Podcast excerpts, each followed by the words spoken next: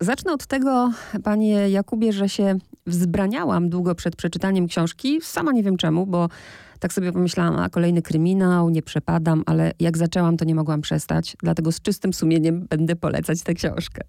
Bardzo mi miło. Traktuję to jako duży komplement. Tak. To nie jest powieść science fiction. Czy to rozumieć tak, że to jest bardzo prawdopodobna historia, a może nawet się już gdzieś wydarzyła? Tak, wydarzyła się już. Pracując nad tą książką, opierałem się mm, na faktach i zależało mi na tym, żeby przedstawić e, historię, która nie tylko jest możliwa, nie tylko może się wydarzyć, tylko jest oparta o sytuacje, które rzeczywiście miały już miejsce. Także wszystko to, co przytrafia się głównej bohaterce e, mojej książki, jest już udokumentowane. I dlatego zależało mi na tym, żeby na wstępie napisać, że to nie jest powieść e, science fiction, że ja tutaj nie zmyślam, nie wróżę z fusów tylko wszystko to już wokół nas y, się dzieje. Tym bardziej przeraża. Zastanawiam się, jak mówić o fabule, żeby za dużo nie zdradzić, no bo smaczkiem akurat w tego typu książkach jest to napięcie, które rośnie ze strony na stronę, ale myślę, że możemy na przykład powiedzieć o głównej bohaterce, więc... Jest dziennikarką e, pewnego portalu, który teoretycznie zajmuje się tematyką wiadomości, ale de facto jest taką fabryką klików. E, bo w dzisiejszym krajobrazie medialnym, internetowym e, liczy się kliknięcie. To kliknięcie daje e, możliwość zysku prowadzącym stronę. Także motywacja nie, jest już, już taka, żeby dostarczyć jak najbardziej wiarygodnej, jak najlepszej informacji, tylko żeby jak najwięcej czytelników ściągnąć, żeby jak najwięcej odsłon wygenerowali. No a to oczywiście oznacza, że, że, że te treści nie są treściami ambitnymi czy wymagającymi, tylko raczej schodzimy do, do jakichś naj, najprostszych przekazów. No i e, zadaniem Julity jest właśnie pisanie artykułów o tym, kto co założył na premierę, komu co prześwituje, kto się z kim pokłócił na, na Facebooku. Ale Julita cały czas marzy o tym, żeby być prawdziwą dziennikarką, dziennikarką z prawdziwego zdarzenia, żeby prowadzić wielomiesięczne dochodzenia i e, obnażać jakieś e, układy. W pewnym momencie pojawia się rzeczywiście taka możliwość, bo dostaje za zadanie opisanie, wydawałoby się, takiej standardowej sprawy, czyli, śmierć celebryty w wypadku. Wiadomo, można napisać wielkimi literami szok, niedowierzanie, okropne zdjęcia, nie klikajcie. E, I ona z tego zadania wywiązuje się bardzo szybko, ale jednocześnie coś w tej całej sprawie mm, jej się nie składa, coś sprawia, że, że, że myśli, że mm, ta oficjalna wersja nie jest wersją prawdziwą i zaczyna swoje dochodzenie bardzo potrzeba literaturze, a dużo czytam naprawdę takich postaci z charakterem jak Julita. Jest świetna, polubiłam ją, ale przyznam szczerze, że jednak bardziej Janka. Mm. Janek jest wyjątkowy, ale może dlatego, że jestem kobietą. Słyszałem to już od, od paru osób rzeczywiście, że, że Julita jest e, sympatyczną postacią, ale ten Janek ma, ma jakąś tak. taką magnetyczną osobowość. To prawda. Pociąga coś w nim, tak, taka tajemnica. Książka porusza wiele problemów. Oczywiście nie zdradzajmy wszystkich, ale myślę, że ten główny tematykę cyberprzemocy, cyberbezpieczeństwa możemy, nowych technologii.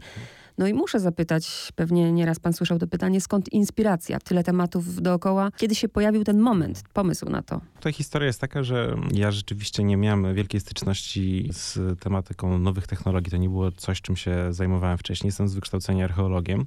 E, także raczej e, interesowały mnie te technologie e, starożytne niż nowożytne, ale był taki moment, miałem wtedy mm, dużo czasu na przemyślenia, bo byłem na urlopie mm, rodzicielskim z córką, na, na, na takim półrocznym urlopie. Moja córka w, w, tym okresie z jakiegoś powodu nie była w stanie spać w domu w ciągu dnia, w związku z czym na wszystkie drzemki musieliśmy biegać do parku, niezależnie od tego, czy lało, czy, czy, czy, czy śnieżyło, czy waliło błyskawice, to musieliśmy chodzić na te spacery. No i któregoś razu złapała mnie straszna burza w parku, więc dziecko zapakowałem w, w, w ten balon y, ochronny w, wokół wózka naciągany. No a sam chodziłem po tej ulewie i żeby, żeby nie, nie zwariować, żeby jakoś to odczekać, to puściłem sobie mm, na telefonie reportaż od BBC. No i y, BBC wtedy wrzucało takie mm, no, pół, półgodzinne, 20-minutowe e, reportaże na różne tematy i ty, tym razem był temat na temat nowych technologii, a konkretnie na temat zagrożeń, które się z nimi wiążą, e, na temat tego, jak chociażby mm, pornografia pedofilska jest kolportowana e, z zachowaniem anonimowości przez, przez internet. Pamiętam, że absolutnie wstrząsnął mną ten materiał, zwłaszcza e, że kontrast e, do, do, tego reportażu był taki, że ja tutaj pcham wózek z, ze słodko sobie śpiącym dzieckiem, które dosłownie w przynośnie jest takim ochronnym bąbelku, a tutaj słucham o sprawach, które no naprawdę w, wpędzają człowieka w przerażenie, od których się włos jeży na głowie. No i pomyślałem, że to jest coś, co, co powinienem poznać, co powinienem zbadać, czym powinienem się więcej dowiedzieć, no bo e, zagrożeń trzeba być e, świadomym. I im więcej na ten temat czytałem, im więcej się dowiadywałem, tym, tym bardziej czułem, że to jest też coś, o czym chciałbym napisać, e, o czym chciałbym powiedzieć swoim czytelnikom bo wydaje mi się, że, że kryminał, który jest takim bardzo popularnym gatunkiem w Polsce, nadal y, w znakomitej większości opiera się na tym, co się dzieje w tym świecie y, realnym, świecie wokół nas. No i oczywiście tutaj można wiele ciekawych rzeczy opowiedzieć, natomiast ta przestępczość, która się przenosi do, do, do sieci, która korzysta z nowych technologii, to jest taki temat niewyeksploatowany, który, który jest jednocześnie bardzo interesujący. Przy tym właśnie chciałam się trochę zatrzymać, bo poza fabułą czytałam tę książkę jak poradnik, ale mam wrażenie, że jeszcze, jeszcze mniej rozumiałam niż Lita. Ale domyślam się, że te informacje, znaczy, do, znaczy jestem pewna, że one są prawdziwe, bo są tak, tak dokładnie opisane i chcę zapytać, skąd czerpał pan je? Czy też pojawił się u pana taki Janek, który objaśniał panu ten cały świat? Tak, mam to szczęście, że, że miałem paru takich Janków, e, którzy, którzy mogli mi e, powiedzieć, e, no, wprowadzić mnie do tego świata. Mam wielu znajomych ze studiów, którzy się tematyką bezpieczeństwa w sieci, informatyką czy kwestią kryptografii zajmują zawodowo. Także mogłem do nich zawsze z jakimś pytaniem przyjść. Polecili mi dużo dobrych książek. No i właśnie czytałem bardzo dużo na ten temat i, i, i książek, artykułów, i też, też wiele stron w internecie, które się tą tematyką zajmują. No i miałem wieloletnie zaległości do nadrobienia. Musiałem, przyznam, bardzo dużo pracy w to wszystko włożyć. E, ale wydaje mi się, że dzięki temu rzeczywiście książka, poza tym, że, że jest no, takim thrillerem, kryminałem, to jednocześnie ma walor edukacyjny. No i przyznam, że, że mam nadzieję, że czytelników swoich nastraszę i że będą trochę rozsądniej zachowywać się w internecie i być może przemyślą zmianę hasła E, hasło raz, dwa, trzy na coś, co im troszeczkę więcej bezpieczeństwa zapewni. A co pan na to? Bo ja rzeczywiście po przeczytaniu pana książki na pewno się zastanowię trzy razy, zanim coś ściągnę, bezmyślnie to robię, ale myślę o młodych ludziach, mhm. Których zacznie fascynować ten świat Darknetu. Być może w nim nie mhm. byli, czy oni nie potraktują tego zupełnie odwrotnie, jako zachęty, żeby mhm. szukać dojść. Ja myślę, że ludzie, którzy się interesują e, nowymi technologiami, to nie, nie potrzebują takiej zachęty w postaci książki, która ich wprowadzi w ten temat, a wydaje mi się, że, że większym problemem jest to, że tłumnie i, i chętnie korzystamy z, z, nowych technologii, nie zastanawiając się nad zagrożeniami, które, które płyną, które są z nimi związane. E, więc wydaje mi się, że bilans jest jednak e, dodatni. Tego, tego się będę trzymał. I też zastanawiałam się jeszcze, bo ja nie byłam. Pan, rozumiem, był i widział. Był pan w Darknecie. Tak, tak. Byłem, surfowałem i to jest bardzo ciekawe miejsce, bo taki internet trochę zamrożony w czasie w latach 90., e, jeżeli chodzi o, o, o grafikę i interfejs, więc są takie niezdarne banery, wszystko jest takie chałupnicze i koślawe, które strony są oczywiście zupełnie, no, zupełnie normalne i, i niczym nie, nie, nie odcinają się, jeżeli chodzi o treści od tego, co widzimy w tym zwykłym internecie, czy też clearnecie. Natomiast niektóre, korzystając z tego, że, że, że mają tutaj pełną anonimowość, y, no, y, serwują treści, które potrafią rzeczywiście y, przeprawić od dreszcze. Żeby tak znowu nie demonizować tego darknetu, mhm. bo z jednej strony rzeczywiście tam się dzieją rzeczy straszne, a z drugiej strony biorąc pod uwagę to, co się dzieje w mhm. publicznych mediach i zastanawiam się, czy tam właśnie nie jest ta przestrzeń na to, żeby mhm. mówić tak, prawdę. Ma pani rację i cieszę się, że, że, że też o tej stronie mówimy, bo, bo łatwiej jest mówić o, o zagrożeniach, bo to jest taki bardziej interesujący temat, bardziej ekscytujący, natomiast faktycznie mm, Darknet, czy też e, te, ten internet dostępny za pomocą e, Tora, w związku z tym, że umożliwia pełną anonimowość, no, umożliwia też przekazanie ważnych informacji w sposób bezpieczny, na przykład e, dziennikarzom śledczym. I to też jest ważny aspekt tej całej sprawy. Umożliwia też bezpieczną komunikację ludziom, którzy, którzy są śledzeni czy, czy, czy prześladowani. Także nie jest to zero-jedynkowa sprawa i nie można mm, postawić takiego znaku równości, że darknet równa się e, przestępstwo. Wydaje mi się bardzo ważne zagadnienie, którym my mało sobie zaprzątamy głowę, czyli jak wielką wagę przykładamy do prywatności, prawa do anonimowości. E, i jak wiele jesteśmy gotowi dla tych, tych wartości poświęcić, e, jak wiele jesteśmy w stanie się zgodzić. W tym świecie galopujących nowych technologii to jest, to, to jest kwestia, która będzie nas wracała, która jest szalenie istotna, a wydaje mi się, że, że my w takim pośpiechu za codziennym życiem, za, za takimi bardziej przemijającymi sprawami zupełnie nie zastanawiamy się nad tym, a to będą kwestie, które będą naprawdę kluczowe na przestrzeni nadchodzących lat. Także mam nadzieję, że moja książka też, też może posłużyć jako taki punkt wyjścia do dyskusji na ten temat. Tak, to prawda. My, my, wciąż to traktujemy jako właśnie książkę albo jako film. Do nas to nie dociera. Niedawno czytałam książkę, e, miałam gościa zresztą, to już tak na marginesie mówię o Korei mhm. Południowej. Mhm. I pewnie to nie tylko w Korei, bo w Chinach też to jest, że mają tam tyle kamer, że kamery są w stanie rozpoznać zachowanie człowieka, nawet Tak, tak. twarz, emocje.